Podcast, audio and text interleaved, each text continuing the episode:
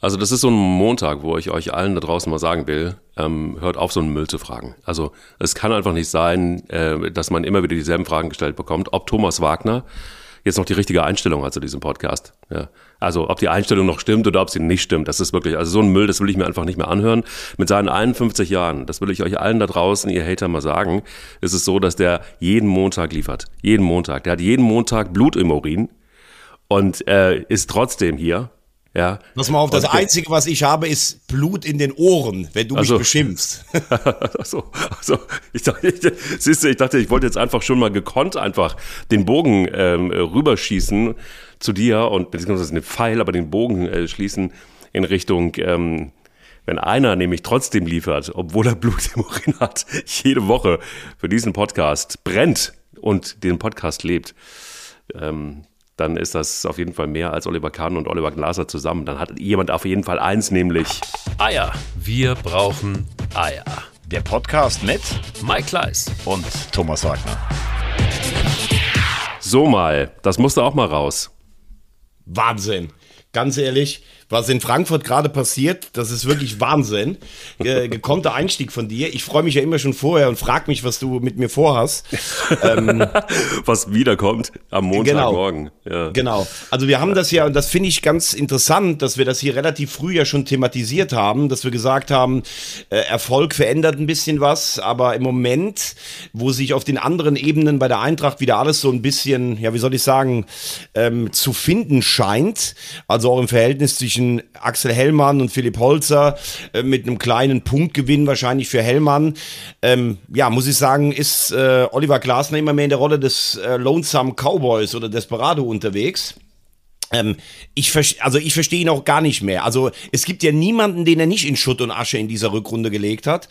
Angefangen bei seiner Abwehr, die äh, Qualität kann man nicht trainieren, über seinen Sportdirektor, dem einen falschen Kader praktisch zusammengestellt hat und mit dem er mit der Analyse nicht zusammengeht, bis jetzt hin zu den Journalisten auf eine ganz harmlose Frage, die um die europäische Konstellation ging.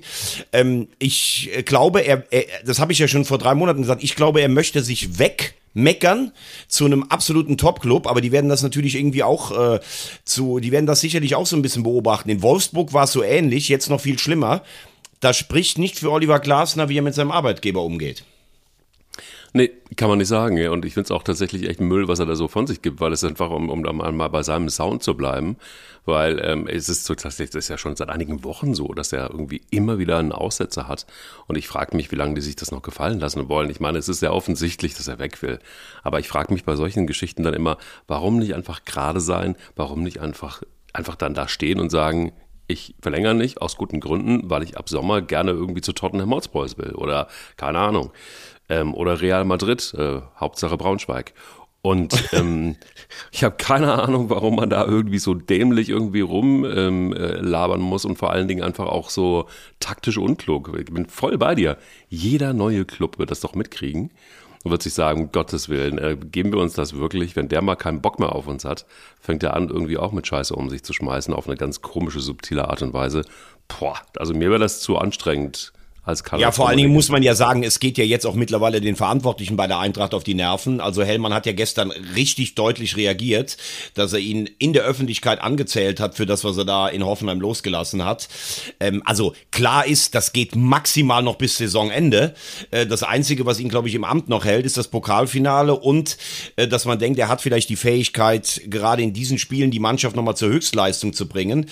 Ähm, ich bin genauso bei dir, dass man hätte sagen können im Winter, du passt auf, ich habe euch in die KU-Runde der Champions League geführt, ich habe die Europa League geholt, mehr ist hier wahrscheinlich nicht drin in den nächsten fünf bis sechs Jahren.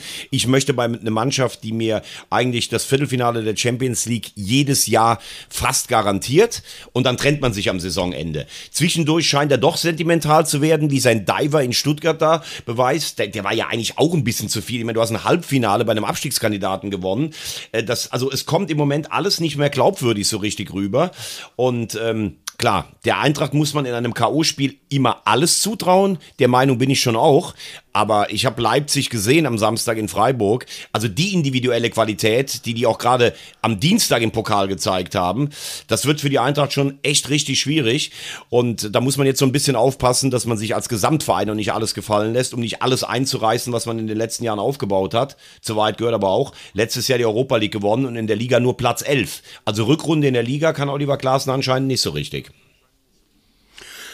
Nee, das kann er nicht. Und ich stelle mir durchaus auch die Frage, ähm, wer dann als Nachfolger kommt. Da kommt dann irgendwie, Herr Topmöller ist irgendwie in der Verlosung bei Eintracht Frankfurt, ähm, ehemaliger Co-Trainer bei Bayern München, äh, Buddy von Julian Nagelsmann, ähm, Sohn des großen Klaus Topmöller. Ähm, es gibt so einige mehr. Es gab auch irgendwie eine Anfrage vom ähm, U19-Trainer von Borussia Dortmund angeblich. Also ist die Eintracht jetzt auf einem Weg, wenn wir, also wir gehen mal davon aus, dass Oliver Glasner Geschichte ist. Das haben wir irgendwie vor, vor 100 Wochen schon gesagt.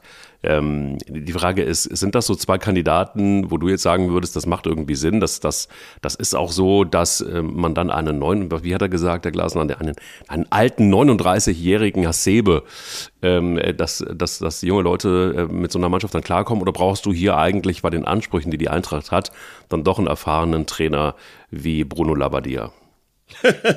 nee, also ich glaube jetzt bei, bei all meiner, ähm, ja, wie soll ich sagen, bei all meiner äh, Sympathie für Bruno Labbadia glaube ich jetzt nicht, dass er in Frankfurt jetzt gerade der Kandidat ist.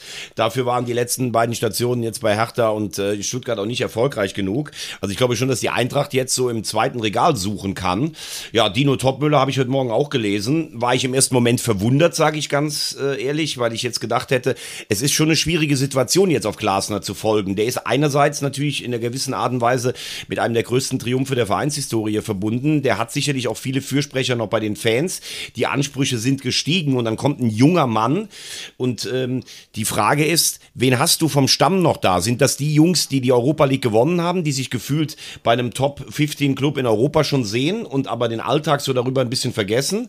Oder willst du jetzt so ein bisschen auch die Philosophie umstellen, viele junge Leute holen, die er anleiten kann?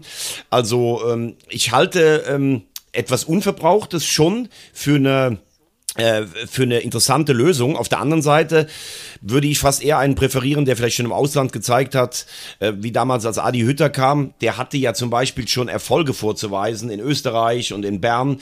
Und dann kommst du dahin. Also ohne die große Erfahrung finde ich nicht ganz, finde ich nicht ganz einfach. Äh, wer war aber der zweite Kandidat, den du gerade genannt hattest? Der zweite Kandidat war der Trainer der U19 von Borussia Dortmund aktuell. Ach so, Mike Tulberg, genau, ja. Ähm, Na, ja Tulberg, der, genau. Äh, das wäre ja dieselbe Kategorie. Der macht seit Jahren im Jugendbereich macht der einen super Job. Aber die Frage ist natürlich dann auch immer, bist du dann in der ersten Station, bei der Eintracht kannst du nicht sagen, wir wollen was aufbauen, sondern die müssen eher was verteidigen. Also ich halte das nicht für unriskant, aber Markus Kröscher hat ja schon ein paar gute Personalentscheidungen getroffen. Von daher ähm, sollten wir ihm mal vertrauen. Dann vertrauen wir ihm mal. Wem, können wir eigentlich Jörg, Jörg Schmatke noch vertrauen? Also wenn wir schon bei Oliver Glasner und der ganzen Gemengelage sind und bei einem äh, Jörg Schmatke, der, der sehr Öffentlichkeit wirksam, wollen wir es mal so sagen, seinen Abschied aus dem Fußball ähm, konzertiert hat und auch äh, gesagt hat, so jetzt müsste er sich auch mal um seine Frau kümmern und äh, um seine Familie und so weiter. Und plötzlich ist in der Verlosung bei ähm, großen FC Liverpool, weil er mit Jürgen Klopp angeblich befreundet ist. Was weißt du über, über, äh, über das Tätertät mit äh, Jürgen Klopp? Und was weißt du ähm, von, von Liverpool? Was, was sagen deine Kanäle? Ist es schon soweit? Hat er unterschrieben? Und äh, wie sieht's da aus? Also erstmal hat er ja gesagt, er will aufhören, weil er mehr Zeit mit seiner Familie und seiner Frau verbringen will. Aber wenn er nach drei Monaten seiner Frau auf die Nerven geht, dann kann es auch sein, dass er wieder was macht. Die Hintertür hat er sich ja offen gelassen. Mhm. Und äh, ja, scheint so zu sein, dass Frau Schmatke schon froh wäre, wenn er ab und zu mal wieder aus der Haustür raus wäre. Ähm, ja, es ist natürlich im ersten Moment, mutet es vielleicht jetzt so ein bisschen, ja, wie soll man sagen, ein bisschen sonderbar an, warum jemand, der gerade beim VW Wolfsburg seine Karriere beendet hat, jetzt bei Liverpool ein Thema sein soll. Man muss ja als erstes sagen, dass der Manager oder Sportdirektor in England nicht die ganz große Macht wie in Deutschland hat, weil der Job des Managers, in dem Fall also von Jürgen Klopp, ist es ja auch, Verträge mit auszuhandeln. Also der Manager in, in, in England war immer schon so ein Zwischending zwischen Trainer und eben Sportdirektor.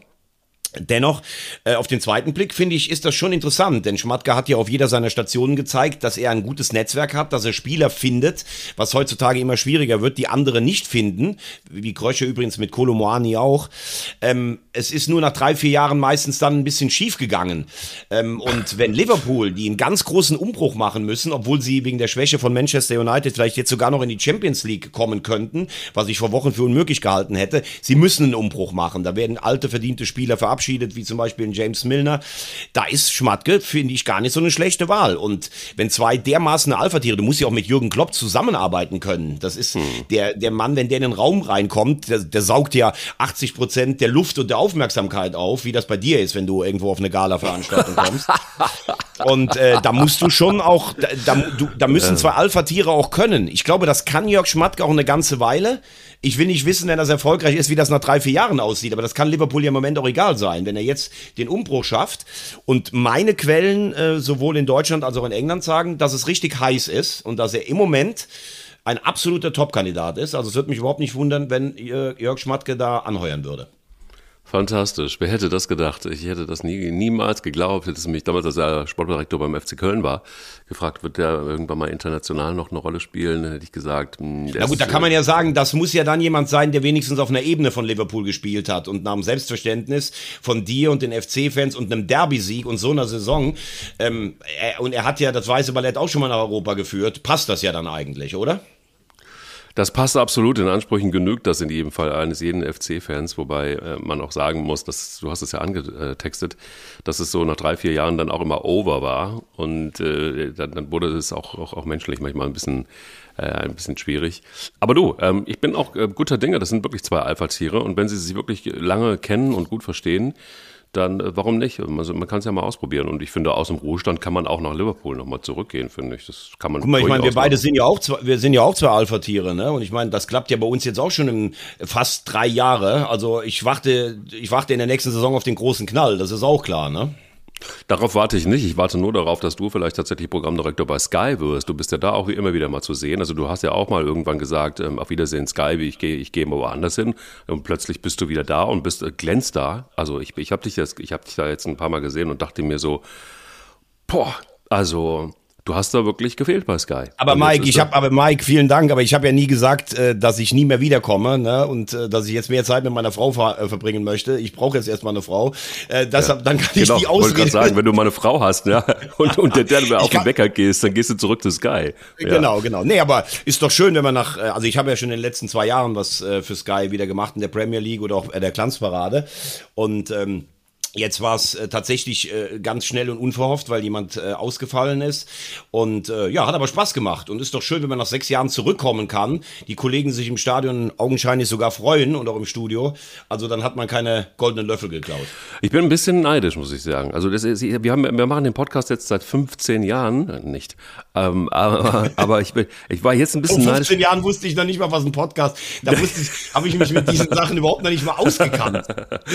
ja, aber, aber trotzdem trotzdem war ich ein bisschen neidisch, weil, weil du bei meinem Posterboy, äh, bei dem Christian interviewt hast und, und, und hast mir nichts mitgebracht. Also kein Gruß oder, oder irgendwas. Liebe Grüße, Christian Streich übrigens, aber nichts. Also bin ich schon ein bisschen angefasst jetzt. Aber gut. Ja, wobei man ja grundsätzlich auch sagen muss, ähm, das ist ja in der Position, äh, weil du ja auch immer so ein bisschen drauf guckst, wie, wie, wie schlagen sich so die Kollegen, die Interviewer, die Moderatoren mit Christian Streich. Ja. Ich meine, ich kenne ihn ja auch schon so lange jetzt.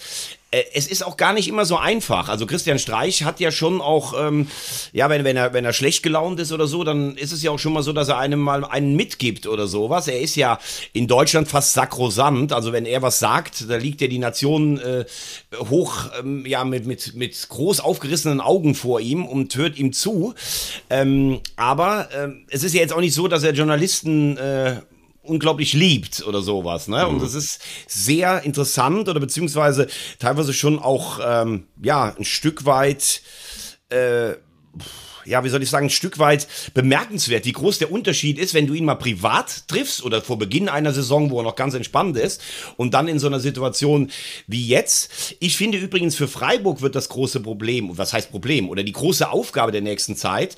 Sie haben sich ja unheimlich wohlgefühlt immer in dieser Underdog-Rolle. Also wir sind das kleine Freiburg, wir haben nicht so viel Geld, wir sind infrastrukturell ganz weit weg und dass wir überhaupt hier Bundesliga spielen dürfen und jedes Jahr in der Bundesliga ist ein Geschenk.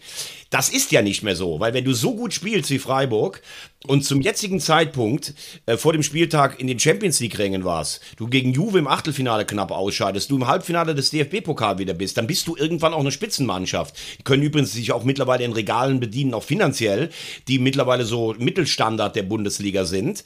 Und am Dienstag ist es ja fürchterlich in die Hose gegangen, weil Christian Streich seine Taktik absolut an Leipzig ausgerichtet hat und sie spiegeln wollte. Stark gemacht hat sie aber das 4-4-2-System. Das heißt, du musst jetzt diesen Turnaround im Kopf hinkriegen. Ey, wir können eigentlich auch jede Mannschaft schlagen. Und das müssen wir dann auch selbstbewusst nach außen tragen. Und dieses, wir machen uns klein, was ja jahrelang auch der Realität entsprochen hat, das ist nicht mehr so. Freiburg hat eine gewachsene, richtig gute Mannschaft, die eigentlich jedes Jahr den Anspruch haben muss, zumindest unter die ersten sechs und sieben zu kommen. Und wenn du am 30. Spieltag eben vor Leipzig stehst, dann wäre es für sie auch schön gewesen, das zu Hause zu verteidigen. Äh, ich fand schade, einen Punkt hätte ich ihnen gewünscht, äh, weil ich fände es eigentlich als Fußballromantiker schön, mal Union und Freiburg in der Champions League zu sehen. Jetzt sieht es dann doch eher leider nach Leipzig aus. Wollte gerade sagen, also ich wollte natürlich auch gekonnt wieder die Überleitung machen zum Spiel und es war im Pokal schon eine Klatsche und dann ähm, war es aber, ich fand es ein anderes Spiel. Am Anfang war Leipzig und in den ersten 30 Minuten brutal drückend und, und, und da musste Freiburg wirklich auch äh, einsehen, dass, dass, dass die einfach äh, die schlechtere Mannschaft waren und dass äh, Leipzig da hätte schon wahrscheinlich 3, 4, 0 hätten führen können. Ähm, aber es ist auch so, muss man auch ganz ehrlich sagen, dass sich Leipzig gefangen hat. Ne? Also es ist schon einfach auch so, dass sie ähm, äh, durchaus, also sie haben einfach auch ein paar Ausnahmespieler. Und äh, man muss auch sagen, dass Marco Rose, wir haben ihn ja mehrfach auch, auch angezählt, äh, dann kommt so ein Krampel rein und, ähm, und, und, und äh, schießt das 1-0. Ähm, du brauchst auch so ein bisschen Glück, das haben sie jetzt tatsächlich auch wieder. Ähm, sind da, wo man sie auch eingeordnet hatte vor der Saison, nämlich auf Platz 3, die dritte Macht. Ähm, Union schwächelt, Freiburg schwächelt, ähm, Leverkusen äh, schwächelt auch jetzt tatsächlich. Äh, hi, hi, hi, wir kommen da gleich nochmal drauf. Und ähm, ja, und so, so, so sieht es dann aus. Also dann sind sie tatsächlich einfach auch wieder dort eingeordnet, wo man sie einordnen könnte. Den SC Freiburg könnte man ja auf fünf oder sechs einordnen. Mal gucken, wo es dann noch hinführt, äh, wo es noch, wofür langt es noch? Äh, ist es noch die Champions League oder ist es dann doch die, die Europa League?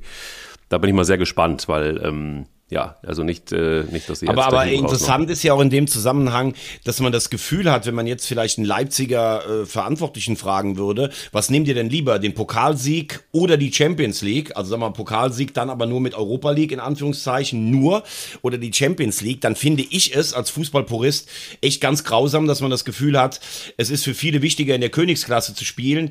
Ich finde, habe das immer so verstanden, man spielt Fußball, um letztlich auch mal was zu präsentieren, eine, eine Trophäe in der Hand zu haben. Natürlich kannst du als mancher Verein, kannst du sagen, jedes Jahr in der Bundesliga ist für mich wie eine Trophäe.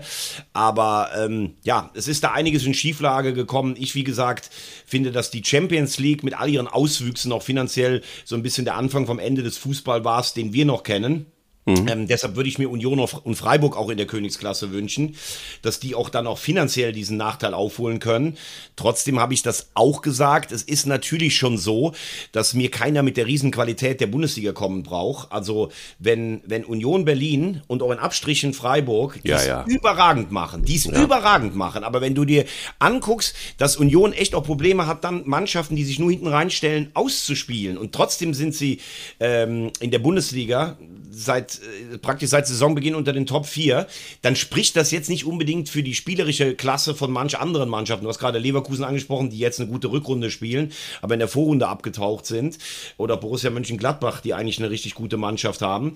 Ähm, das ist dann schon, ja, ein bisschen, wie soll ich sagen, äh, also für, die, für das Niveau der Bundesliga nicht so hoch einzuschätzen. Und am Samstag natürlich sehr interessant jetzt Union gegen Freiburg. Das wird praktisch das Endspiel um das letzte Ticket in der Königsklasse. Ähm, ja, da bin, da bin ich sehr gespannt, äh, wie das ausgeht. Freiburg ist am Ende der letzten Saison so ein bisschen der Saft ausgegangen. Ich fand es aber interessant, dass Nikolaus Höfler zum Beispiel dann gesagt hat, so, das darf uns nicht mehr passieren. Jetzt wollen wir das große Ziel auch erreichen. Das ist ja für Freiburger Verhältnisse dann fast schon, ja, weiß ich nicht. Das ist ja schon wie wenn andere sagen, ich will jetzt Weltmeister und die Champions League in einem Jahr. Aber es ist logisch. Also ich finde es, ich finde es irgendwie schon logisch, weil sie haben jetzt wirklich so hart dafür gearbeitet. Sie haben, ähm, finde ich, einfach auch ähm, den Biss und den Willen, obwohl sie jetzt das, dieses Spiel verloren haben und immer mal wieder dämliche, dämliche Spiele auch verlieren. Ähm, äh, ich glaube auch, es ist jetzt auch wichtig für den SC Freiburg in der Champions League stattzufinden, einfach auch rein finanziell, weil wenn du, und du hast es vorhin ja so ein bisschen gespoilert, wenn du immer der Kleine bist, wenn du immer auch ähm, das süße kleine Freiburg aus dem Dreisamstadion bist und, und viele Studenten, äh, die eine Dauerkarte haben und, und, und, und, dort eine Party feiern und so weiter, dieses Muggelige, sagt der Norddeutsche, ähm, wenn du da raus willst aus diesem Image und wenn du dann irgendwann die haben ja eine Wahnsinns-Jugendarbeit zum Beispiel auch. Also man, man muss über Freiburg überhaupt äh, nichts erzählen. Das ist alles top. Das ist schon einfach auch ein Top-Niveau, das sie da aufgebaut haben. Dann brauchst du jetzt einfach Sinn, Sinn und ergreifend einfach Kohle. Und die kriegst du natürlich durch eine Champions League-Teilnahme, ähm, um dann auch den nächsten Schritt machen zu können, um vielleicht einfach die Mannschaft nochmal umzubauen. Und erinnere dich, wir haben oft davon gesprochen, dass der SC Freiburg eigentlich so ein bisschen der Erfüllungsgehilfe der Bundesliga ist. Dort bedienen sie sich oder die Ausbildungsmannschaft ähm, dort äh, bedient man sich ja auch ganz gerne. Also das heißt, sie müssten jetzt auch ein bisschen Kohle verdienen, um vielleicht den einen oder anderen größeren Spieler mal zu ja, kaufen. Ja, aber, aber Mike, das ist ja, das geschieht ja schon. Also du hältst ja auch einen Spieler wie, wie, wie ein Günther zum Beispiel, den hältst du ja nicht nur mit Peanuts. Du kriegst keinen Eggestein nach dem Abstieg, du kriegst keinen Ginter, der zurückkommt. Die verdienen ja auch alle Geld. Also wir müssen mal mit dieser Mehr aufhören, dass die mhm. nur für alle anderen ausbilden und jedes Jahr mit Position 16 da reinstarten. Das ist ja nicht mehr so. Also Freiburg kann sich schon auch bedienen. Und ja, Freiburg ist, äh, wie du sagst, äh, ein, also die kriegen die Note 1 für alles, was die in den letzten 15 Jahren gemacht haben. Aber sie sind auf dem Weg, auch ein ganz normaler, ambitionierter Spitzenverein zu werden. Leider auch mit manchen negativen Auswüchsen, wie am Dienstag auf den Zuschauerrängen gesehen. Also ich wollte ja einfach nur sagen, und das lässt überhaupt null von meiner Wertschätzung nach. Und ich bin, ich finde, es ist ein wunderbarer Standort. Es gibt für mich nichts Schöneres, als in Freiburg eingeteilt zu sein. Aber dieses, wir gucken alle so gnädig dahin, oh, die armen Freiburger, das ist ja Wahnsinn, wie die mit so wenig Geld so viel machen. Das ist nicht mehr so, weil sie übrigens auch in der Vergangenheit super gearbeitet haben. Deshalb haben sie auch mehr Kohle. Das ist ja vollkommen zu Recht. Auch Union Berlin, die können schon noch einigermaßen was bezahlen. Also diese Cinderella-Story, die ist äh, für die letzten Jahre berechtigt, aber mittlerweile ist die Realität auch eine andere. Okay, dann lass uns doch einfach von Cinderella zum Wunderterzic kommen. An der Spitze der Bundesliga ist es weiterhin spannend und das liegt auch daran, dass äh, Borussia Dortmund jetzt liefert und, äh, und Wolfsburg einfach mal eben mit 6 zu 0 nach, äh, nach Hause schickt. Ähm, sie sind weiter dran an den Bayern. Die Bayern haben, finde ich, tatsächlich ein super schwaches Spiel gezeigt ähm, am Wochenende. Und ähm, ich bin mir nicht sicher. Also es gibt ja jetzt schon wieder irgendwie einige, die sagen, naja, FC Bayern München ist jetzt dann tatsächlich doch wenigstens äh, durch und, und wird sich wenigstens den Meistertitel. Echt? Ähm, wer, wer, sagt das? Da habe ich noch keinen gehört. Nur die Bayern selber natürlich. Ach so, ja, okay, gut, aber das, ja, aber das wäre jetzt auch verwunderlich. ja, aber du Thomas Müller hörst. Nein, ähm, Spaß beiseite, das ist natürlich Quatsch. Und ja, aber das übrigens ganz kurz. Äh, Thomas Müller, äh, äh, erste Frage nur. Äh, also das hat doch keine Zukunft, äh, Tuchel und Müller, oder? Also ich finde es ja mittlerweile nur noch interessant. Thomas Tuchel ist jetzt glaube ich, seit fünf Wochen da und er findet jede Woche eine andere Aussage, warum Thomas Müller nicht spielt. Ja. Also Manchester City sind keine Müller-Spiele, dann ist er letzte Woche aber verletzt. Jetzt ist selbst Werder Bremen kein, kein Müller-Spiel mehr. Äh, ja, also er versucht das mit netten Worten zu umschreiben, aber ich kann mir das gar nicht vorstellen, wie das in der neuen Saison gehen soll. Also Thomas Müller kannst du doch nicht von Anfang an praktisch auf die Bank setzen. Das ist keinem Trainer gut bekommen. Äh, Finde ich auch tatsächlich erstaunlich, weil jetzt äh, wahrscheinlich auch viel auf Mentalität ankommt. Der hat das ja erklärt mit Musialas überragender Trainingswoche. Musiala hat in Bremen nicht so gut gespielt. Ich bin auch der Meinung wie du, das war kein gutes Spiel, war trotzdem letztlich ein verdienter Bayern-Sieg. Also die Leichtigkeit fehlt ja völlig. Und wenn man Thomas Müller eins nicht absprechen kann, dann ist es ja, dass er immer Energie reinbringt. Also ich finde das schon, da bin ich bei Lothar, äh, ich finde das schon schwierig für die nächste Saison. Wird nicht nur schwierig, der muss, ähm, glaube ich, irgendwann mal auch, auch, auch, klar werden, was Thomas Müller angeht. Also ich meine, dieses, äh, wie er sich da rausschlawinert, Thomas Tuchel ist natürlich auch irgendwie so ein bisschen überschaubar, lass es mich so sagen. Denn ähm, vollkommen klar, dass er auch identifiziert hat, dass die Zeit von Thomas Müller vorbei ist. Wie erklärst du es aber Thomas Müller und wie erklärst du es der Öffentlichkeit? Äh, am besten so, dass du erstmal mit Thomas Müller sprichst und dann auch der Öffentlichkeit und zwar gerade bist. Ich verstehe nicht, warum man das nicht machen kann. Also ich verstehe sowieso nicht, warum man nicht gerade miteinander sprechen kann und auch wenn das mal wehtut, alle Male besser als so eine wabernde, komische Situation rund um ähm, die Ikone Thomas Müller. Und, Wobei, da muss man natürlich sagen, Mike, machst du als neuer Trainer, wenn du kommst, Tuchel, du hast so viele Baustellen, gehst du als allererstes zu Thomas Müller und sagst, ey, ich plane mit dir nächstes Jahr nicht mehr. Ja, musst du. Das sind ja, ja aber das sind musst ja Sachen, die geschehen dann eher nach der Saison. Wir wissen ja Nein. nicht, wie die Kommunikation ist. Ja, nee, du musst es sofort machen, einfach deshalb, weil du sonst keine Ruhe in der Kabine hast. Und das ist doch ja, aber, aber im Moment äh, ist es ja wenigstens so, dass er in der Bundesliga die Spiele gewinnt und von Müller hörst du ja nichts. Also wenn sie am Ende Meister werden und damit das allerminimalste Minimalziel eingefahren haben und Thomas Thomas Müller sich nichts beschwer, nicht beschwert, dann hat Thomas Tuchel es ja richtig gemacht. Wenn er jetzt kein Meister wird und Müller die ganze Zeit nicht spielen lässt und dieses schwelende Zukunftsthema hat, mhm. dann fliegt es ihm vielleicht um die Ohren. Da bin ich bei dir. Aber ich glaube, bei den Baustellen, die er jetzt hat, würde ich nicht als erstes zu Thomas Müller gehen und würde sagen, äh, nächstes Jahr spielst du bei mir übrigens keine Rolle mehr. Aber du siehst es ja, du spürst es ja als Spieler auch, dass du keine Rolle mehr spielst. Weil wenn es, äh, du kannst ja sagen, in der Bundesliga spielst du immer und bei den meisten Champions League Spielen und es gibt wirklich mal ein Spiel gegen City mit Tempo oder was, da spielst du nicht. Aber wenn du jetzt bei allem Respekt vor der Saison von Werder Bremen, wenn du gegen Werder nicht spielst, dann wirst du in der Zukunft auch keine große Rolle mehr spielen. Ja, vielleicht das ist es. Ja, ja, das glaube ich auch. Aber ich, ich äh, bleibe ja dabei. Ich, es wird nämlich genauso kommen, wie du sagst, dass äh, sie nicht Meister werden. Thomas Müller ähm, auch den einen oder anderen Spruch nach außen kommuniziert. Das kann er ja ganz gut. Er nutzt ja auch irgendwie in, inzwischen fleißig LinkedIn, so wie Mario Götze und ähm, Oliver Kahn und all die anderen. Und Mike Leis. Und auch Mike Leis, ja, das stimmt. Ähm, deshalb battle ich mich ja auch immer mit Thomas Müller. Ich sage ihm wenigstens die Wahrheit. Nein. Aber wie Aber findest du es? Achso. Ja, ich, ich, glaube einfach, es wird so kommen und dann äh, hat Tuchel wirklich ein richtig dickes Problem. Und ich glaube auch nicht, dass Tuchel lange Trainer bei Bayern München äh, ist. Das äh, ist, ist mal auch safe. Zwei Jahre gebe ich ihm. Also, wenn er Meister wird, dann ist, dann kann man sagen, die ganze Saison kriegt, gibt man die Note 4 vielleicht für oder 4 minus für Bayern. Das ist ja auch schon lächerlich, dass man bei der Meisterschaft schon sagt, das war eine schlechte Saison. Ja. Er hat dann, wie gesagt, das minimalste Minimalziel erreicht. Ähm, ich finde es jetzt, um auf den Meisterkampf äh, zu kommen, weil das andere ist ja auch Spekulatius, finde ich natürlich schon äh, für Dortmund eine spezielle Saison, äh, Situation. Sie spielen jetzt inklusive des vergangenen Wochenendes immer dreimal nach den Bayern. Also die Bayern haben vorgelegt. Wolfsburg kam jetzt gerade aus einer guten Phase. Es war gestern ein richtiges Spektakel für Dortmund. Ich habe auch das Gefühl, dass sie diese, diese, dieses Zwischentief überstanden haben. Ja. Über den letzten Freitag und den Elverklau von Bochum haben wir uns letzte Woche schon äh, ausgelassen. Es ist nun, wie es ist. Ähm, ich finde Dortmund mit zwei Heimspielen und einem sicherlich schwierigen Auswärtsspiel bei unangenehmen Augsburgern, das ist schon eine Aufgabe.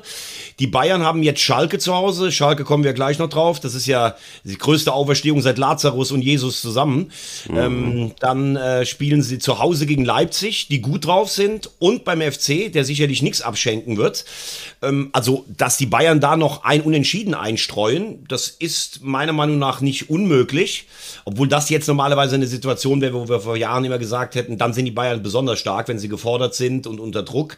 Ähm, aber du hast natürlich recht, also auch die Leistung in Bremen war jetzt nicht so, dass du sagst, das sind die Bayern, die wir kennen aus ihren stärksten Phasen, äh, ja. zum Beispiel vor Weihnachten. Das ist einfach nicht so. Sie tun sich schwer und mit ein bisschen mehr ähm, ja, wie soll ich sagen, mit ein bisschen mehr Effektivität hätte ja sogar Bremen ihnen einen Punkt abluchsen können.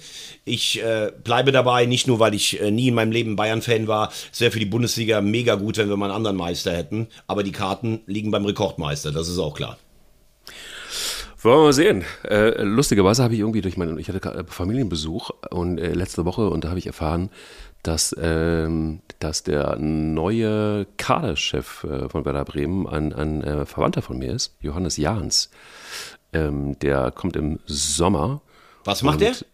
Der wird äh, neuer Sportkoordinator, Koordinator oh. Kader, Kaderchef, äh, Kader. Ein Verwandter von dir? Ja, Johannes Jahns. Äh, weißt du, was ich glaube? Ich glaube ja. mittlerweile, dass die Bundesligisten unseren Podcast hören.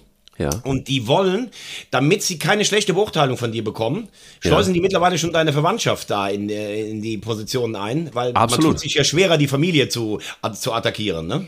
Absolut. Ich kenne ihn noch ganz klein als Butze. Jetzt ist er aber ein, ein großer. Er ist irgendwie schon irgendwie bei, wo ist er? In, in Salzburg, glaube ich. Ähm, muss es nochmal nachlesen. Aber auf jeden Fall, ähm, ja, es ist äh, krass, was, was in Bremen passiert ist, finde ich sowieso. Erstmal sowieso auch eine coole Geschichte mit Ole Werner. Ich bin ein großer Ole Werner-Fan. Ähm, jetzt hat es irgendwie fürs, fürs, fürs äh, untere mittlere Feld gereicht. Ähm, lass mal gucken, lass mal gucken, äh, Bremen, äh, was da so in den nächsten Jahren passiert. Ich, ich habe Bremen noch nicht abgeschrieben. Wollen wir aber vielleicht mal schauen, was, ähm, wollen wir weiter noch ein bisschen oben bleiben? Ich finde es ja ganz spannend, was oben passiert. Wir haben jetzt Freiburg durch, wir haben Leipzig durch, wir haben Bayern und Dortmund durch.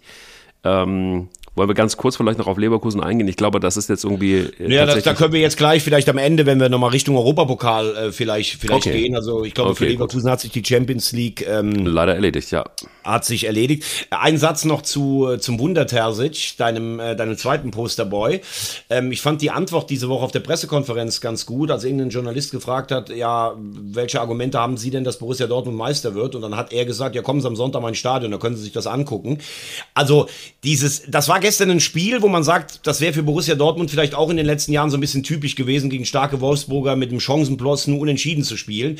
Das war schon echt eine Demonstration gestern. Also die Bayern müssen schon damit rechnen, dass Dortmund jedes Spiel gewinnt. Äh, die sind im Flow, hatten wir auch gesagt, Julian Brandt ist jetzt wieder da. Äh, die Vertragsgeräusche sind, sind weg. Äh, mhm. Kobel hat wieder seine alte Sicherheit. Malen trifft das, das kann man sich gut angucken, was Dortmund im Moment spielt. Ich finde es ein bisschen schade, dass sie so in den Wochen äh, Chelsea im, in der Champions League, Leipzig im Pokal bei den Bayern selber, dass sie da so ein bisschen daneben lagen. Aber die Saison ist gefühlt auf jeden Fall ein Schritt nach vorne. Und ähm, ja, ich finde auch, dass Terzic so ganz gut jetzt die Balance findet zwischen Selbstbewusstsein, nicht arrogant, aber trotzdem, wir sind Borussia Dortmund. Das gefällt mir ganz gut. Ja, zumal ähm, ähm, wir haben ihn oft kritisiert, aber auch ähm, Mats Hummels hat einfach jetzt in diesem Spiel eine, eine, eine, richtig, richtig gute Leistung gebracht. Das muss man einfach auch mal konstatieren. Und ähm, wenn sie fit sind, also wie Adeyemi zum Beispiel oder auch ähm, Halea kommt auch langsam, ähm, dann, dann finde ich, ist das halt einfach eine richtig, richtig starke Mannschaft, darfst du nicht unterschätzen. Ähm, äh, Marius Wolf schwächert für mich so ein bisschen, ähm, äh, der war schon mal deutlich besser. Ähm, der von dir heiß, heiß, heiß geliebte ähm, Emre Can, ähm, aber auch nur wegen der Haare, ähm, hat auch eine gute Leistung gebracht. Bellingham kommt langsam wieder. Und somit ist es doch relativ einfach auch zu erklären, oder? Dass äh, Borussia Dortmund jetzt da steht, wo sie stehen. Ja, aber du musst ja die, du musst ja diese Entschuldigung, du musst diese Spieler ja erst auch mal dahin bekommen. Also ich, wie gesagt, habe Can ja, ja. oft, oft kritisiert, weil ich finde, da ging es mehr um Körpersprache und so tun, als wenn man ein, ein, Führungsspieler ist. Dieses Jahr spielt er eine richtig gute Saison, das darf man dann auch mal sagen. Bellingham haben sie, glaube ich, mal seine Flausen ganz kurz aus dem Kopf rausgeholt. Das war ja nicht mehr anzugucken, wie der seine eigenen Mitspieler auch teilweise runtergezogen hat. Vielleicht ist schon klar, dass er zu Real geht, vielleicht ist seine Zukunft geklärt, vielleicht weiß er auch, dass er, ähm, dass er diese diese Chance, so nah deutscher Meister zu werden, auch nie mehr bekommt. Also gehen wir mal davon aus, trotz des schweren Auswärtsspiels in, äh, in Augsburg, dass Dortmund all die Spiele gewinnt, dann dürfen die Bayern halt nichts liegen lassen. Und das haben wir ja auch gesagt. Das Restprogramm ist, äh, ist durchaus anspruchsvoll. Also wenn du auch siehst, ähm, wie der FC dann in Leverkusen gewinnt. Äh, mir war das übrigens bei allem, bei allem, äh, äh bei allem Verständnis und wie gesagt, die Saison, die, die der FC spielt, ist ja, ist ja Bombe. Äh, es war mir dann nachher auch ein bisschen zu viel über, über, dieses, äh, über dieses Verlegen des Spiels in Leverkusen. Nochmal nachsetzen und so. Also, wenn die Leverkusener den FC vorher nicht darüber informiert haben, dann finde ich es einfach schlecht von Leverkusen. So. Aber dem FC ist überhaupt kein Nachteil durch dieses Spiel entschieden, ob es Freitag oder Sonntag war. Da kann man doch sagen, ey, ähm, weit uns mal ein bisschen früher ein. Und auch der Hinweis ist ja richtig, warum mussten wir nach dem Slowacko-Spiel äh, nach zwei Tagen gegen Hoffenheim spielen und es wurde nicht verlegt. Ja, aber da kann ich nur sagen, weil die Entscheidung der Hinrunde schlecht war, muss es ja jetzt nicht in der Rückrunde auch schlecht gemacht werden. Wenn du in anderen Ligen ist das gang und gäbe, Spiele verlegt werden. Ähm, ich finde es, wenn, also Rolfes sagt ja, er hat bei Kessler angerufen, wenn Leverkusen den FC nicht informiert hat, dann ist es schlechter Stil. Aber dass sich für den FC nichts groß ändert, weiß ich auch nicht, ob das jetzt alles so nicht so ein bisschen Derby-Ballyhu oder Nachbarschaftsduell-Ballyhu im Vorfeld war. Fakt ist, der FC hat das Spiel gewonnen. Der von uns heißgeliebte Davy Selke hat einen Doppelpack geschnürt. Der FC spielt eine klasse Saison. Punkt. Ja, abputzen. Und Xavi Alonso ist äh, dann irgendwie im Sommer, obwohl er keine Ausstiegsklausel hatte, Geschichte. Ich gehe mal davon aus, dass er tatsächlich dann einfach auch äh, entweder äh, dann doch wirklich Thema bei Tottenham ist und oder aber auch wirklich bei Real Madrid. Ich, ich traue es tatsächlich wirklich, mittlerweile traue ich es ihm zu, Dass das, ich auch, aber ich glaube nicht, dass er, also wenn er geht, dann geht er wahrscheinlich nur zu einem Verein wie Real oder Bayern, aber Bayern stellt sich die Frage gerade nicht. Glaube jetzt nicht, weil er in Leverkusen gute Arbeitsbedingungen hat und er spielt ja auch jetzt eine klasse Serie. Äh, er kann die Europa League gewinnen. Ich glaube jetzt nicht, dass er jetzt direkt zu Tottenham geht. Ich würde es ihm jetzt auch, glaube ich, nicht raten, wobei Tottenham schon äh, psychologisch eine ganz gute Ausgangsposition ist. Sie haben Geld, sie haben wieder nichts gewonnen. Das ist sicher reizvoll, aber ich glaube, für Alonso wäre ein Jahr in Leverkusen dann noch gut, um einfach so ein bisschen alle Facetten des Jobs dann äh, äh, einzuüben warum ich so suffisant lache. Ich meine, wir haben alle schon auch gesagt, was, was haben wir gesagt, wie lange Julian Nagelsmann ähm, Bayern-Trainer ist. Man muss vorsichtig sein in diesen Tagen mit so Aussagen, ähm, dass der mit Sicherheit bei Bayern gerade kein Thema ist. Man weiß es nicht. Man weiß nicht, was Kahn und Brazzo so hinter den Kulissen, wer alles in der Wohnung von Brazzo rumlungert, so in diesen Frühjahrstagen. Man weiß es nicht. Lass uns mal gucken, was äh, am Ende der Bundesliga so los ist. Und das war ja wirklich Wahnsinn. Also ich muss ganz ehrlich sagen, ich hatte so ein bisschen das Gefühl, ähm, des letzten, schon des letzten Spieltags, weißt du, wenn, wenn, wenn man an, an einem letzten Spieltag noch nicht sagen kann, wer absteigt und wer in die Relegation muss. Ähm, und es wirklich alles dann auf den 34. Spieltag ankommt. Und, und das Gefühl hatte ich jetzt am Wochenende schon. Das war so ein bisschen vorgezogen. Ah, absolut. Also ich glaube, wir können, ähm, also meiner Meinung nach können wir Werder Bremen und den FC Augsburg äh, zu ja. einem weiteren Jahr in der Bundesliga gratulieren. Ich ja. glaube nicht, dass das noch passiert. Das wäre ja fast so ein episches Abrutschen wie der erste FC Nürnberg damals, ähm, Ende der 90er in diesem legendären Schlusssport, als Fjordhoff mit dem Übersteiger die Eintracht noch gerettet hat. Äh, 99, glaube ich, war's. Ähm, und ähm, ich glaube, dass Hoffenheim mit einem ja, relativ deutlichen Sieg gegen Frankfurt auch. Also ich glaube, du brauchst sicher noch ein, zwei Punkte, aber die haben jetzt sehr gute Chancen, das, das zu schaffen. Und damit haben wir eigentlich hinten raus, ähm, ja, wie, wie sollen wir sagen? Wir haben vier oder 1,5 aus vier. Also zwei müssen runter, einer spielt Relegation und einer hält direkt die Klasse. Ähm, fangen wir mal von unten an. Ähm, Paul Dardai hat gesagt, ich muss die Mannschaft kennenlernen. Gegen Stuttgart werden wir alles raushauen und er hat geliefert. Also tatsächlich hat Paul Dardai sowas wie ein Berliner Zauberstab, hat man immer das Gefühl. Der kennt die Mannschaft sehr gut. Er hat seinen Sohn auf die Sechs gestellt. Das war ein taktischer Schachzug. Äh, spielen jetzt in Köln, dann zu Hause gegen Bochum.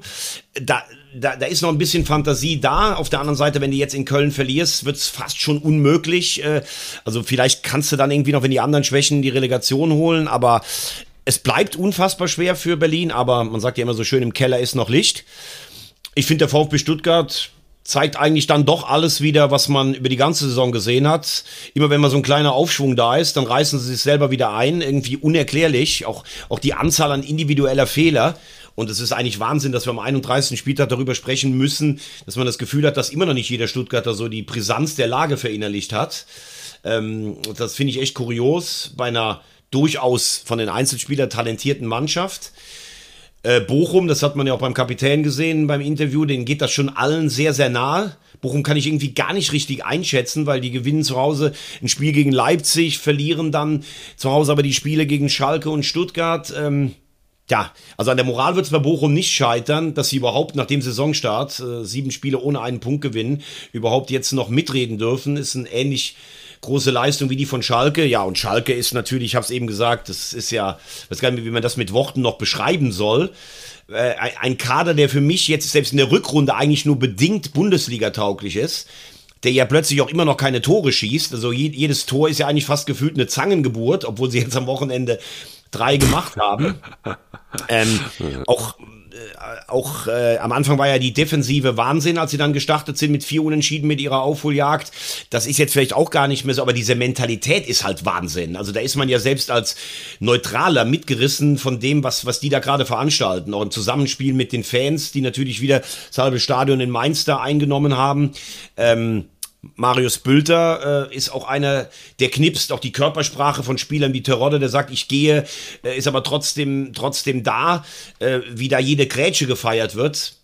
Zur Wahrheit gehört aber auch, meiner Meinung nach, und das brauchst du dann auch. Sie haben im Moment auch dann das Matchglück. Also ich hätte diesen Elfmeter nicht gepfiffen äh, in der 90 plus 12 oder diesen Elfmeter, der dann von Bülter verwandelt wurde. Übrigens eiskalt der Typ, ähm, weil das ist dann für mich, es geht am Anfang von ihm aus. Der Mainzer verhält sich auch relativ dumm, Aber wenn ich jetzt äh, Trainer von Mainz oder von den Abstiegskonkurrenten wäre und hätte diesen Elfmeter für Schalke hinten raus gesehen, boah, da hätte ich auch eine leichte Krawatte gehabt. Also es ist jetzt keine komplette Fehlentscheidung, aber ich hätte ihn nicht gegeben. Puh, das war aber äh, 7 Minuten 45 Abstiegskampf. Und, ja, ich, ich habe jetzt einfach mal vorgelegt, weil ich ja. weiß ja, wenn jetzt gleich du kommst, dann muss ich schon einfach mal meine, mir meinen Sprechanteil äh, sichern. Einfach. Ja. Ja, sicher. ja, ja. Ich mag es ja, wenn wir uns ein bisschen battlen und ich mag es ja auch, wenn wir uns äh, wie, wie im Doppelpass auch üblich äh, immer mal schön ins Wort fallen, aber das ist ja auch längst Geschichte zwischen uns. Nein, äh, Spaß beiseite. Ich glaube, ähm, niemand von uns beiden hätte zumindest geglaubt, äh, vor einigen Wochen noch, dass der FC Schalke 04 nochmal irgendwie auf Platz 15 sich hochackern kann. Ähm, niemand hätte aber auch geglaubt, dass der VfB Stuttgart in, in der Form und in, der, in dem Run, den sie im Moment haben, allen Ernstes gegen Hertha verliert. Das hätte ich niemals im Leben nicht geglaubt. Ähm, ich glaube aber auch übrigens immer noch nicht, dass ich Hertha BSC retten kann. Äh, Glaube ich nicht. Es sind zwar äh, augenscheinlich äh, nur ein paar Pünktchen auf den rettenden 15. Platz, also genauer gesagt insgesamt fünf, aber das ist einfach zu viel zum jetzigen Zeitpunkt, glaube ich das nicht mehr, ähm, wenn überhaupt die Relegation noch drin sein sollte. Beim VfL Bochum ähm, bin ich tatsächlich geschockt, weil ich glaube, dass ähm, boah, Bochum war zwischenzeitlich dann doch mal plötzlich hat dann irgendwie so im unteren Mittelfeld mitgespielt und plötzlich ähm, äh, sackten sie immer weiter nach unten, je länger diese Saison dauert. Und ähm, da kommt dann auch mit dazu, dass so ein, so ein, Schlüsselspieler wie Simon Zoller tatsächlich einfach auch nicht liefert. Ähm, und das nicht erst seit gestern. Und ähm, ja, es sind so ein paar Faktoren, wo ich einfach irgendwie große Sorge habe in, in, inzwischen, dass äh, Bochum auch nur noch die Relegation schafft. Also ich hatte ja am Anfang der, der Saison gesagt, äh, Relegation Bochum gegen Kaiserslautern, das Zweite wird schon mal nicht passieren, aber ähm, ich sehe sie eigentlich immer noch mindestens in der Relegation und ähm, hoffe allerdings dann auch tatsächlich jetzt dieses Mal, da können wir nachher auch nochmal zukommen, dass der HSV endlich schafft. Bochum ist, glaube ich, in dieser Konstellation, in dieser Form und mit dieser Mannschaft äh, nicht richtig Bundesliga tauglich. Das ist der große Unterschied. Hertha BSC finde ich übrigens auch nicht. Ähm, diese beiden Mannschaften sind für mich nicht Bundesliga.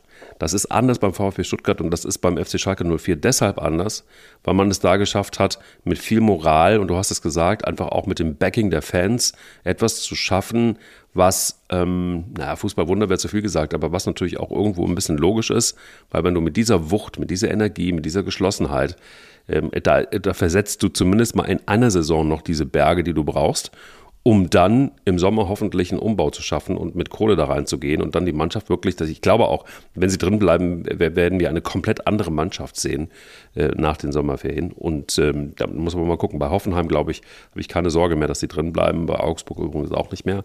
Aber ich ähm, hätte es nicht gedacht, dass man wirklich den VfL Bochum runterquatscht und genauso Hertha BSC haben wir auch äh, lang und breit drüber gesprochen, äh, wo wir beide nicht wissen, wo diese ganze Kohle hin ist, bei diesem Kader so wie er aussieht.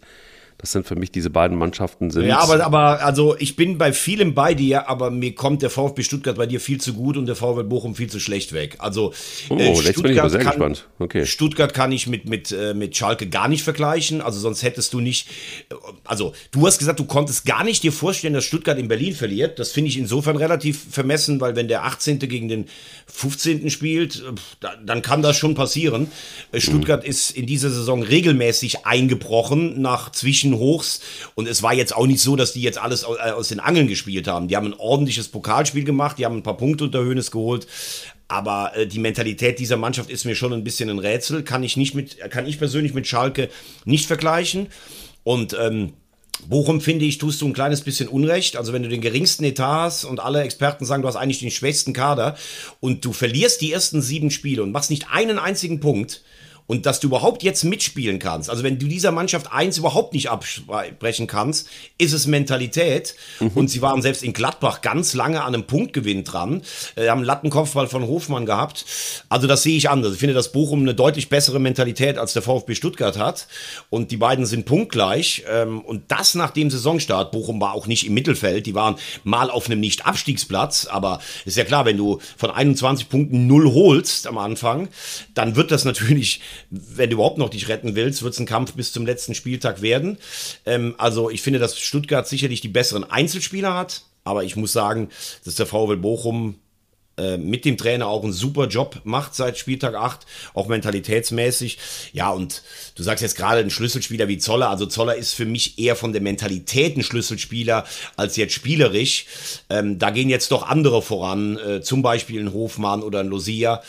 Ähm, also ich habe Bochum lang, lange noch nicht abgeschrieben, weil ich das Gefühl habe, die beiden mentalitätsstärksten Mannschaften sind Schalke und Bochum. Na, ich sagte nur den Flow, den äh, der VfB Stuttgart hatte. Ich habe nicht gesagt, dass es jetzt tatsächlich die bessere Moral ist in der Mannschaft äh, im, im Direktvergleich mit dem VfB Bochum, sondern einfach so, wie sie in den letzten äh, Spielen sich gezeigt haben. Ähm, deutlich, also ich fand tatsächlich äh, konstanter als der VfL Bochum. Aber ich glaube, das ist Satzleserei. Am Ende des Tages ähm, äh, musst du jetzt liefern und am Ende des Tages ist es so, dass, das fand ich übrigens sehr interessant, ähm, als ich mir das Spiel auch, äh, ich habe mir, die, hab mir die Konferenz angeguckt und dann kam so ein Satz, Girassi ist auf dem Zettel von Brazzo. Äh, ja. Weißt du da was drüber? Das fand, fand, fand ich tatsächlich sehr irritierend. Nee, ähm, weiß ich nichts von, aber würde mich jetzt nicht irritieren. Ich finde Girassi einen richtig guten Stürmer. Ähm, der kam damals in dieser Abstiegssaison beim FC, das war alles sehr, wahrscheinlich sehr chaotisch für ihn. Dann hat er in Frankreich gezeigt, was er kann, ist der Einzige, der zuverlässig liefert beim VfB Stuttgart. Ähm, also, dass so jemand damit mal in Verbindung gebracht wird, das kann ich mir durchaus vorstellen. Aber ich glaube, ähm, Bratzo sucht im allerobersten Regal Harry Kane, Ossiman, weil er jetzt einfach was liefern muss. Und äh, Girassi wäre sicherlich entwicklungsfähiger Stürmer. Kolumwani weiß man nicht, passt ja so richtig ins Profil. Aber dass es dieses Gerücht geben kann, das würde mich nicht wundern, weil ich finde Girassi schon einen richtig guten Stürmer. Ich glaube aber nicht, dass er am Schluss bei den Bayern landen wird. Also Butter bei die Fische. Wer steigt ab? Wer kommt in die Relegation? Wer kann sich retten? Boah, ich, also ich meine, äh, wir kommen jetzt gleich zur zweiten Liga und da habe ich mich ja nun auch mit der HSV am 32. Spieltag oder am 33. Mhm. durch auch schön in die Nesseln gesetzt. Ich würde jetzt sagen, äh, glaube, dass es für die Hertha nicht reicht, da bin ich bei dir. Ähm, angesichts der Inkonstanz würde ich fast sagen, auch der VfB Stuttgart und würde sagen, Bochum in die Relegation. Mhm. Aber ganz ehrlich, da würde ich ja, du weißt ja, ich äh, spiele auch gern mal oder ich tippe gerne mal oder ich zocke mal oder spiele auch gerne mal Pokern. Also da würde ich meinen eigenen 10 Euro in der Hand nicht trauen auf den Tipp. Ich, glaube, glaube, wenn Schalke gegen äh, Frankfurt gewinnt, dann reicht's für Schalke, glaube ich, sogar zum direkten Klassenerhalt. Und ich fände sogar charmant, wenn Schalke bei den Bayern was holt, aber so lange, so weit möchte ich nicht träumen. Also im Moment würde ich jetzt einen Zettel abgeben. Schalke 15, Bochum 16, Stuttgart 17, Hertha 18. Wahrscheinlich lachen mich alleine schon nächsten Montag alle wieder aus. Äh, das mag sein. Ähm, in jedem Fall lachen sehr, sehr, sehr viele, glaube ich, im Moment darüber, dass sie, also über die Tatsache, dass ähm, der FC St. Pauli durchaus noch äh, Chancen hat und übrigens auch von Fortuna Düsseldorf, wer hätte das gedacht, dem HSV seinen Relegationsplatz streitig zu machen. Ähm, das sind nur vier Punkte und das hätte nun, glaube ich, wirklich niemand, aber auch niemand noch vor einigen Wochen geglaubt. Beim FC St. Pauli vielleicht, weil die da einfach auch einen Run hatten. Äh, wie viele Spiele in Folge waren es? Zehn, glaube ich, oder elf für diese Zehn, genau. Zehn. Und ähm, ja, jetzt ähm, äh, hätte man im Grunde genommen in Darmstadt schon feiern können nach diesem Spieltag. Ähm, kann man nicht, weil man einfach 0 zu 3 gegen St. Pauli verloren hat. Und auf der anderen Seite ist es so, dass der HSV es wirklich schafft, ähm, jetzt hinten raus noch 2 zu 2 gegen Paderborn äh, zu, zu spielen und äh, nicht wenigstens mal sich denn komplett den dritten Platz zu sichern. Also das ist schon irgendwie Wahnsinn, was da abgeht. Ähm, findest du noch Worte? Ich meine auch, also wir haben jetzt, äh, ich werde ja nicht müde, aber es ist auch mittlerweile auserzählt, die Geschichte zwischen äh, mir und Tim Walter.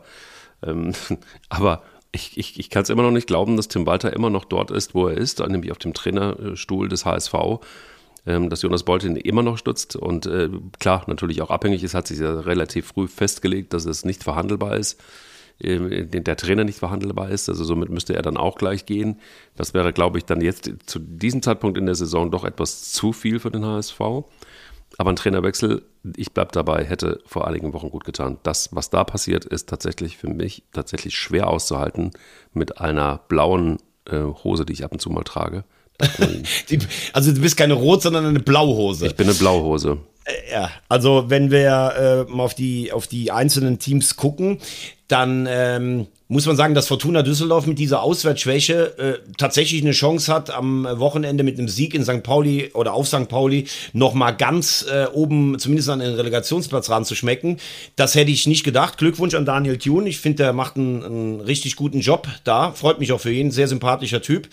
Ähm, über St. Pauli, über dieses Phänomen haben wir schon, ähm, haben wir schon gesprochen. Bei den zehn Siegen ähm, nach der Winterpause war echt auch eine Menge Matchglück dabei. Aber das muss selbst ich als Rothose zugeben. Wenn du dann die zwei Spiele gegen Braunschweig und das Derby äh, verlierst und dann jetzt nochmal mit zwei Siegen antwortest und mit so einer überzeugenden Leistung in Darmstadt, äh, das ist sehr, sehr respektabel. Man könnte natürlich jetzt sagen, wenn das Spiel, wenn das Spiel unentschieden ausgeht am kommenden Samstag, dann sind sie wahrscheinlich beide raus. Der Sieger rückt dann erstmal auf einen Punkt an den HSV ran, äh, der dann in Regensburg spielen muss. Ähm, trotzdem sage ich da, es ist für mich jetzt, äh, wenn ich die Leistung gegen Paderborn sehe, die war großenteils in Ordnung vom HSV. Also ich glaube nicht, dass ähm, äh, uns einer der beiden noch überholt. Das sage ich jetzt einfach mal ganz selbstbewusst. Mich ärgert mehr, dass der HSV nicht Druck auf Heidenheim ausüben konnte, weil ich habe dir letzte Woche noch gesagt, für Heidenheim wird es gegen Magdeburg zu Hause sehr schwer. Ja. Ich hatte zu dir gesagt, wenn der HSV zwölf Punkte holt, dann werden sie Zweiter. Jetzt können sie nur noch zehn holen. Heidenheim selber, glaube ich, merkt jetzt auch so ganz am Ende der Saison, obwohl sie ja bisher auch alle Rückschläge wegstecken könnte. Das ist natürlich dann schon auch Druck für die Spieler. Also wenn ich immer höre, Heidenheim hat keinen Druck, das ist ja kompletter Irrsinn. Natürlich haben die Spieler jetzt auch Druck. Heidenheim spielt jetzt in Paderborn, die richtig gut waren am Freitag. Sie spielen dann zu Hause gegen Sandhausen, die zu dem Zeitpunkt ähm, sicherlich auch noch eine Chance, zumindest auf den Relegationsplatz haben. Also da musst du als HSV-Fan dann hoffen, dass Sandhausen zu Hause gegen oder in Heidenheim was holt.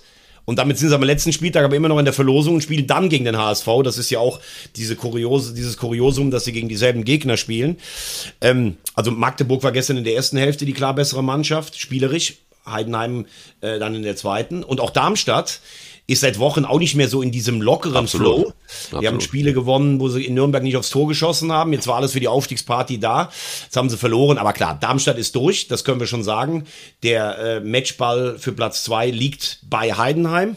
Ja, und ähm, beim HSV noch eins zu deiner Antwort äh, oder deiner Frage zu Tim Walter.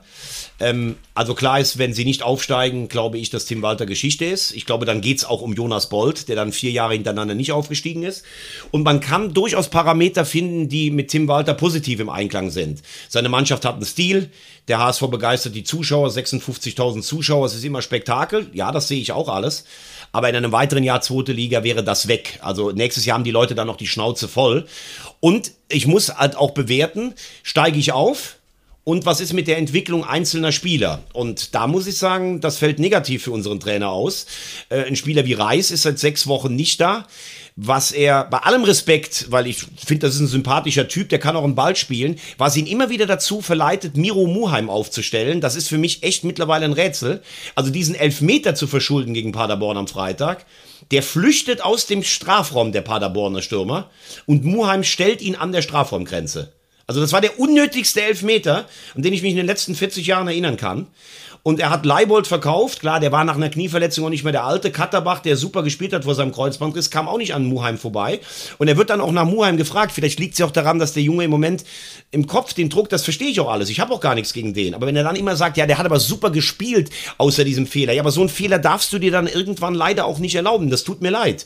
Und ähm, auch äh, Klatzel war überragend für mich, am, äh, zur Wahl übrigens gehört aber auch, dass in der ersten Minute schon ein Paderborner Stürmer blank vor unserem Torwart steht und nur Schonlaus Rettungstat das macht, weil das System übrigens bekannt ist. Wir haben zwei nicht so schnelle Innenverteidiger, ja, Paderborner ja, zwei Blitzpfeile vorne und der knallt den Ball einfach, einen Befreiungsschlag, den wir beide hätten machen können, nach vorn und es brennt schon. Und das in, in, in der Einheit mit, ja, ich fahre nächstes Jahr nicht mehr nach Magdeburg, der Mythos Betzenberg interessiert mich nicht, ich gucke keine zweite Liga. Ich habe es letzte Woche schon gesagt. Es ist ja ein einfaches als gegnerischer Trainer mittlerweile die Mannschaft auf den HSV heiß zu machen. Ich verstehe es einfach nicht, weil ich halte Tim Walter schon für einen intelligenten Menschen. Und er muss doch sehen, diese Sprüche kannst du machen, wenn du zehn Punkte Vorsprung hast, aber nicht in der momentanen Situation. Ja, aber zumal, zumal ist es auch genau so, wir haben ja auch manchmal schon ein bisschen über die Entschlüsselung der einzelnen Vereine gesprochen und äh, je länger die Saison äh, geht, desto einfacher wird es natürlich einfach auch dann für den Gegner zu sehen und sich einzustellen. Und ich glaube, bei Tim Walter ist es super, super einfach, weil er einfach sein System hat und daran hält er fest. Ähm, deshalb äh, tatsächlich finde ich auch, dass er jetzt nicht zu diesem Zeitpunkt in der Lage ist, etwas zu verändern und äh, das System ein bisschen umzustellen und einfach auch den Gegner mal zu überraschen. Das erschließt sich mir überhaupt nicht. Naja, also lassen wir einfach den ist, HSV. Äh, ja, es ja. ist, wie, wie, du sagst, es ist ja auch nicht schlimm, wenn du in der Phase des Spiels mal merkst, du kommst mit deinem Ding nicht durch, dass du mal zehn Minuten, eine Viertelstunde dein System umstellst. Das ist ja auch eine Varianz. Ich, ich weiß es nicht. Es äh, ist dieses, dieser, dieser schmale Grat zwischen Überzeugung und Sturheit und Klar ist auch, selbst wenn du es jetzt über die Relegation, was ja nach momentanem Stand das Wahrscheinlichste ist, dass du Relegation spielst, wenn du es dann in die Bundesliga schaffen solltest, dann kann man am Ende sagen, ja, es hat alles funktioniert, was wir wollten, aber klares Ziel war der direkte Aufstieg.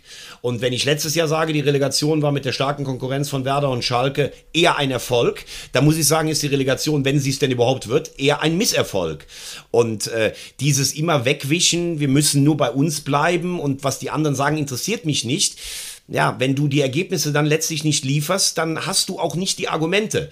Und ähm, so spektakulär dieses Spiel gegen Paderborn wieder war, also das sagen mir selbst neutrale Fußballfans, ich gucke mir den HSV gerne an, da ist immer Spektakel. Ja, aber nächstes Jahr in einem sechsten Jahr zweite Liga wäre das kein Spektakel mehr. Da sind nämlich deine besten Leute weg und irgendwann haben die Schnauze, die Leute auch zu Recht die Schnauze voll.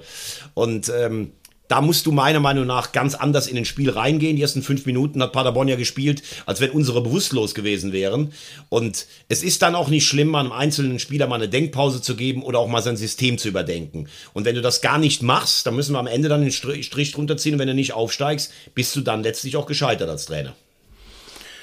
Wenn wir mal gucken, äh, in die Glaskugel gucken, in unsere persönliche, Lieblingsglaskugel und mal überlegen, welche saarländische Mannschaft kann denn in, der nächsten Saison in der zweiten Bundesliga spielen?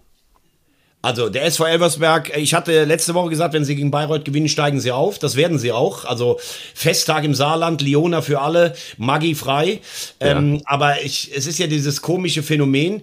Eigentlich, wenn du mit den Saarländern sprichst, sagen die, ja, das ist ganz nett hier im Elversberg, dann sollen die mal aufsteigen. Aber eigentlich zählt gefühlt nur der erste FC Saarbrücken ja. mit leichten Abstrichen noch Homburg. Ja. Äh, also Elversberg, Glückwunsch, was die da geschafft haben. Super. Also Horst Steffen und seine Mannschaft ganz ganz große Hochachtung. Ja, aber der erste FC Saarbrücken ist da. Gestern Sieg in Oldenburg, ganz spät, nach der Negativerfahrung von Meppen von vor zwei Wochen.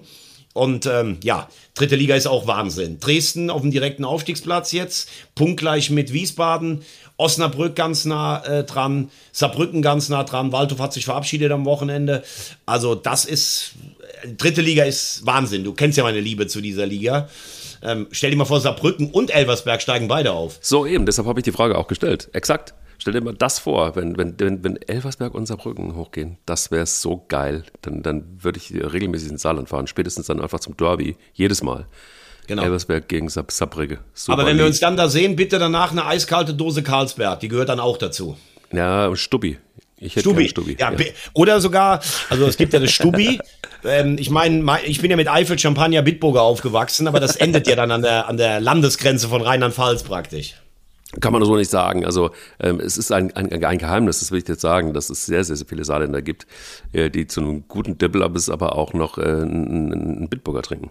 Also es ist nicht immer nur Karlsberg, es ist nicht nur Karlsberg. Sehr Weiß nicht, ob du es wusstest. Ja, ja sehr, sehr, gut, dass ich von dir noch Landeskunde bekomme. Das finde ich wirklich Wahnsinn. Mike Kleiss, neuer Ministerpräsident im Saarland. So, ich, ich Aber du weißt sagen, schon auch was, also ich habe jetzt einfach so nonchalance Dibbelabes gesagt. Du, du, weißt schon, was es ist, oder? Dibbelabes. Was hast du nochmal gesagt? Dibbel? Dibbelabes. Ein Gericht im Saarland. Ist das irgendwie, Dibbelabes, hat das irgendwas mit Kartoffelsalat oder sowas zu tun, oder? Da kommen Kartoffeln rein, Dörrfleisch, Zwiebeln, Petersilie, Eier, Salz und Pfeffer Öl zum Braten natürlich. Ähm, und Maggi. Selbstverständlich. Ja, Maggi, das habe ich übrigens gelernt.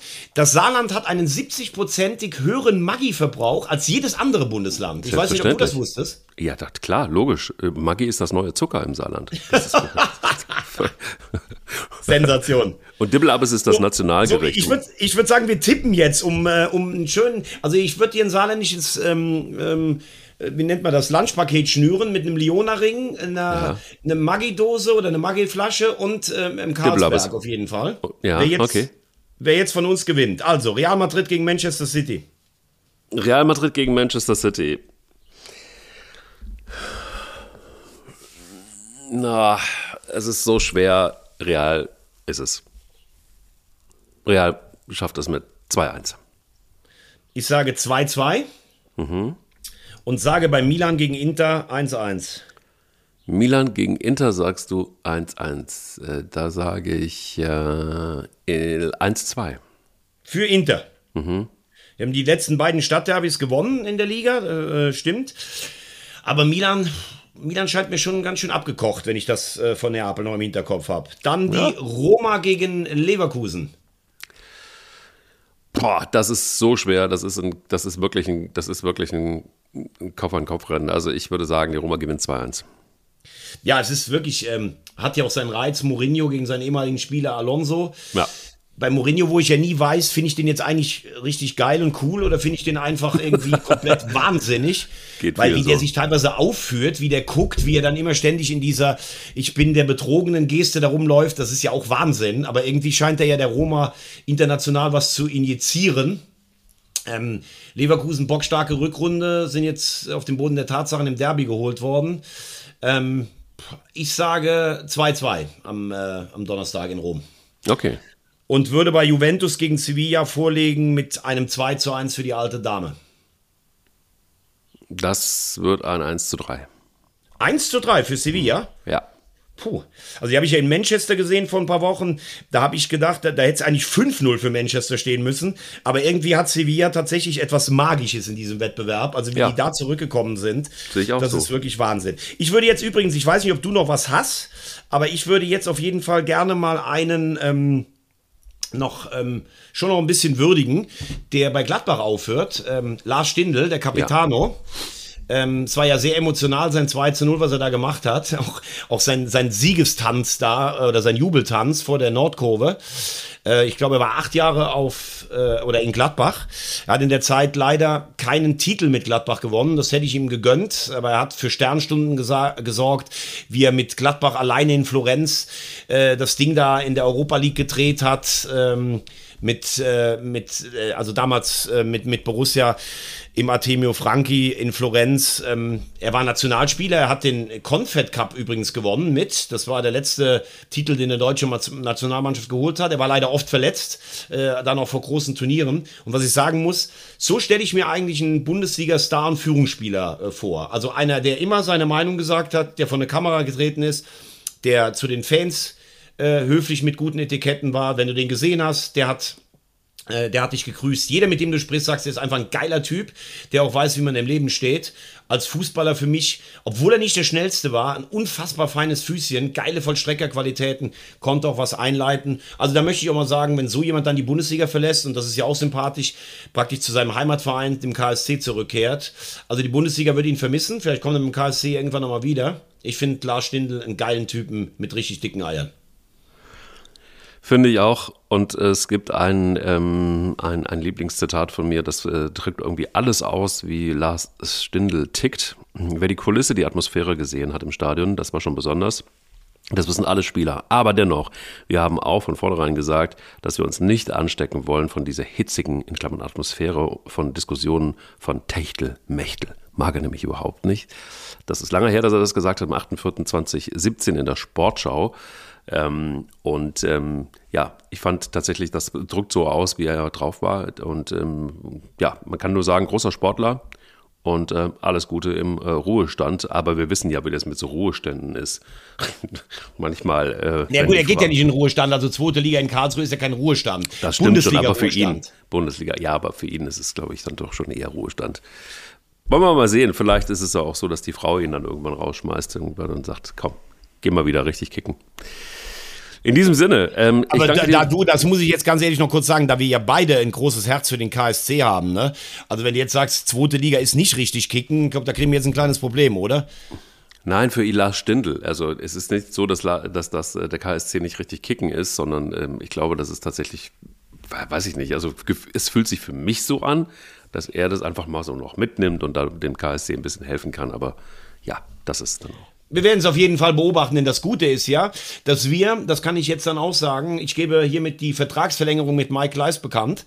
Er hat sich zwar nach Europas schönstem äh, Podcaster und den großen Erfolgen der Vergangenheit, hat er sich umgehört. Ähm, er hat äh, mir Blut ans Ohr gesprochen, er hat mit dem Aufsichtsrat diskutiert, er hat sich nach neuen Bräuten umgeschaut, aber letztlich wollte er doch einfach nur zu mir nach Hause. Zu das mir, ne? Deinem Schmatke. Du wolltest einfach nur zu mir nach Hause. Absolut. Lass uns, äh, lass uns, lass uns weiter im äh, Liverpool der Podcasts weiter miteinander sein und gucken, dass wir endlich mal die Champions League gewinnen. Das äh, würde uns auch mal ganz gut tun. In diesem und Sinne. Wer solche Ziele formuliert, am Ende von drei Jahren Zusammenarbeit, der braucht vor allen Dingen eins. Richtig ja. dicke Eier. Definitiv.